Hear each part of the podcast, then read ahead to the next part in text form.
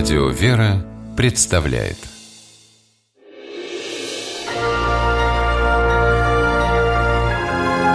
Герои моего времени Январь 2014 года в Орле был холодным. Трещали настоящие крещенские морозы. Горожанам казалось, что река Ака промерзла до такой степени, что хоть каток на ней устраивай – и все же люди старались не испытывать судьбу. А уж после того, что случилось с 25-летней Ольгой Зуевой, и подавно.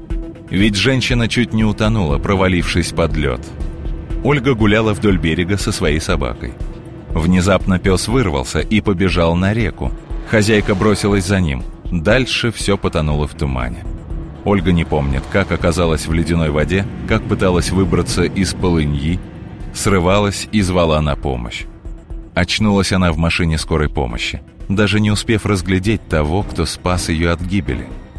В тот день и час Роман Соколов тоже гулял по берегу Оки со своим десятилетним сыном Сашей. Услышав отчаянный крик, мужчина кинулся на зов.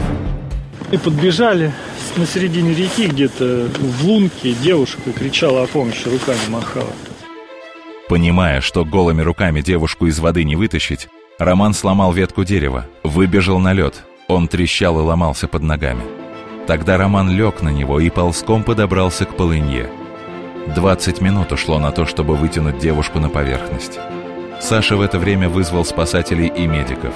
Мальчик чуть не плакал на берегу от волнения за отца. Было слышно, как лед трещал под ним. Это, я думал, что он тоже, наверное, провалится, но он не провалился. Роман сумел вывести Ольгу на берег, посадил в машину скорой помощи. Тогда девушка не успела поблагодарить своего спасителя. Она сделала это спустя время. От волнения Ольга никак не могла найти нужные слова. Я очень благодарна ему, и большое огромное спасибо. Ну, слов-то особо, ну, есть слова, но сказать, как их передать, не знаю. У меня одна благодарность и огромное спасибо ему. А через полгода бесстрашный герой Роман Соколов был награжден медалью МЧС России за спасение погибающих на водах. Смелость, ловкость, отвага Романа стали примером для его сына. Саша теперь мечтает только об одном – стать спасателем и героем, как папа.